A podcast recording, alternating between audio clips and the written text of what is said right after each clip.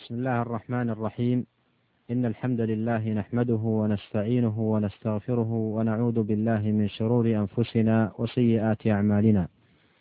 من يهده الله فلا مضل له ومن يضلل فلا هادي له. وأشهد أن لا إله إلا الله وحده لا شريك له وأشهد أن محمدا عبده ورسوله صلى الله عليه وعلى آله وأصحابه أجمعين. أما بعد فسلام الله عليكم ورحمته وبركاته. أيها الإخوة المستمعون لقد مر معنا في الحلقة الماضية بيان فضل ذكر الله بذكر أسمائه وصفاته الواردة في كتابه وسنة رسوله صلى الله عليه وسلم. وما من ريب أيها الإخوة في فضل ذلك وعظم شأنه وكثرة عوائده وفوائده. وكم للاشتغال بهذا الأمر من الفوائد المغدقة والثمار اليانعة والأكل الدائم والخير المستمر في الدنيا والآخرة.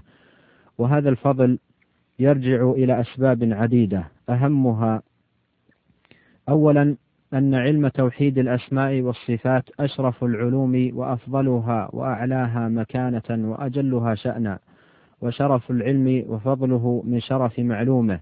ولا أشرف وأفضل من العلم بالله وأسمائه وصفاته الواردة في الكتاب والسنة ولهذا فإن الاشتغال بفهمه والعلم به والبحث عنه اشتغال بأشرف المطالب وأجل المقاصد وأعظم الغايات.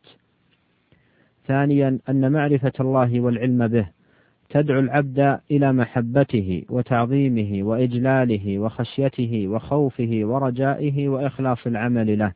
وحاجة العبد إلى هذا وتحصيله هي أعظم الحاجات وأفضلها وأجلها.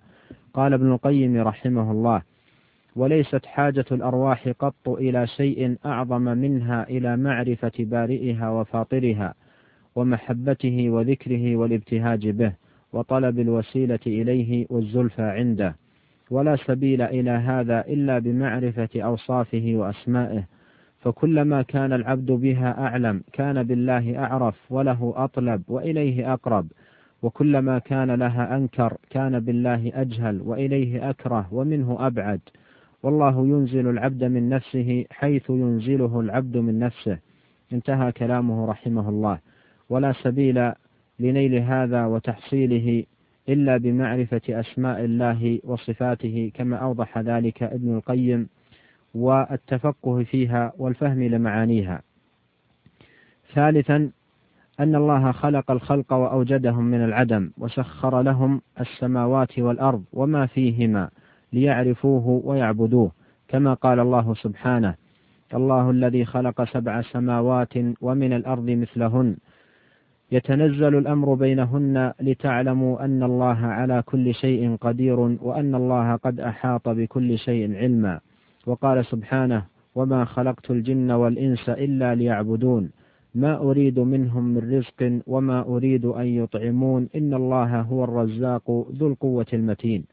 فهذه الغاية التي خلق الخلق لأجلها وأوجدوا لتحقيقها فالاشتغال بمعرفة أسماء الله وصفاته اشتغال بما خلق له العبد وتركه وتضييعه إهمال لما خلق له ولا ينبغي لعبد فضل الله عليه عظيم ونعمه عليه متوالية أن يكون جاهلا بربه معرضا عن معرفته سبحانه.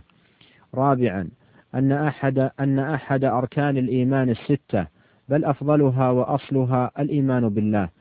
وليس الإيمان مجرد قول العبد آمنت بالله من غير معرفته بربه، بل حقيقة الإيمان أن يعرف ربه الذي يؤمن به ويبذل جهده في معرفة أسمائه وصفاته حتى يبلغ درجة اليقين. وبحسب معرفته بربه يكون إيمانه فكلما ازداد معرفة بربه ازداد إيمانه وكلما نقص نقص. ولهذا قال الله تعالى إنما يخشى الله من عباده العلماء. قال ابن كثير رحمه الله أي إنما يخشاه حق خشيته العلماء العارفون به لأنه كلما كانت المعرفة للعظيم العليم الموصوف بصفات الكمال المنعوت بالأسماء الحسنى كلما كانت المعرفة به أتم والعلم به أكمل كانت الخشية له أعظم وأكثر. انتهى كلامه. وقد جمع هذا المعنى أحد السلف في عبارة مختصرة فقال من كان بالله أعرف كان له أخوف. ولا ريب أيها الإخوة في أن معرفة الله ومعرفة أسمائه وصفاته الواردة في الكتاب والسنة تثمر في العبد أنواعا كثيرة من العبادة والطاعة وابتغاء الوسيلة إلى الله وتقوي فيه جانب الخوف والمراقبة وتعظم فيه الرجاء وتزيد في إيمانه ويقوى, ويقوى يقينه وثقته بربه سبحانه.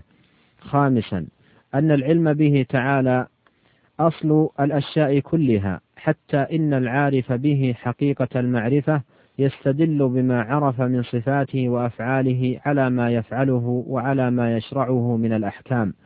لأنه سبحانه لا يفعل إلا ما هو مقتضى أسمائه وصفاته فأفعاله دائرة بين العدل والفضل والحكمة ولذلك لا يشرع ما يشرعه من الأحكام إلا على حسب مقتضاه إلا على حسب ما, ما اقتضاه حمده وحكمته وفضله وعدله.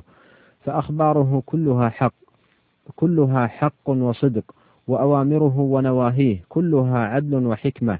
ولهذا أيها الإخوة فإن العبد إذا تدبر كتاب الله إذا تدبر كتاب الله وما تعرف به سبحانه إلى عباده على ألسنة رسله من أسمائه وصفاته وأفعاله وما نزه نفسه عنه مما لا ينبغي له ولا يليق به سبحانه وتدبر أيامه وأفعاله في أوليائه وأعدائه التي قصها على عباده وأشهدهم إياها ليستدل ليستدلوا بها على أنه إلههم الحق المبين الذي لا تنبغي العبادة إلا له ويستدل بها على أنه على كل شيء قدير وأنه بكل شيء عليم وأنه شديد العقاب وأنه غفور رحيم وأنه العزيز الحكيم وأنه الفعال لما يريد وأنه الذي وسع كل شيء رحمة وعلما وأن أفعاله كلها دائرة بين الحكمة والرحمة والعدل والمصلحة. لا يخرج شيء, شيء منها عن ذلك. فإذا تدبر العبد ذلك أورثه ولا ريب زيادة في اليقين وقوة في الإيمان وتماما في التوكل. فهذه خمسة أسباب عظيمة. أوردها الشيخ العلامة عبد الرحمن بن سعدي في مقدمة تفسيره وهي تدل على فضل العلم بأسماء الله وصفاته وشدة حاجة العباد إليها وشدة حاجة العباد إليها بل ليس هناك حاجة أعظم من حاجة العبد إلى معرفة ربه وخالقه ومليكه ومليكه ومدبر شؤونه ومقدر أرزاقه. الذي لا غنى لهم الذي لا غنى لهم عنهم الذي لا غنى لهم عنه طرفة عين ولا أقل من ذلك. ولا صلاح لهم ولا زكاء إلا بمعرفته وعبادته والإيمان به وحده سبحانه. ولهذا فإن حظ العبد من الصلاح واستحقاقه من المدح والثناء إنما يكون بحسب معرفته بربه سبحانه. وذلك إنما يكون بتدبر أسمائه الحسنى وصفاته العليا الواردة في كتابه وسنة رسوله صلى الله عليه وسلم وفهمها فهما صحيحا سليما دون أن يجحد شيئا منها أو يحرفه عن مراده ومدلوله أو يشبهه بشيء من صفات الخلق تعالى الله عن ذلك وتنزه وتقدس فالله جل وعلا ليس كمثله شيء وهو السميع البصير فله الحمد كله على أسمائه الحسنى وصفاته العظيمة وآلائه الجسيمة وله الثناء الحسن لا نحصي ثناء عليه هو كما أثنى على نفسه. وبهذا نصل أيها الإخوة إلى تمام هذه الحلقة وإلى أن نلتقي على خير إن شاء الله. أستودعكم الله والسلام عليكم ورحمة الله وبركاته.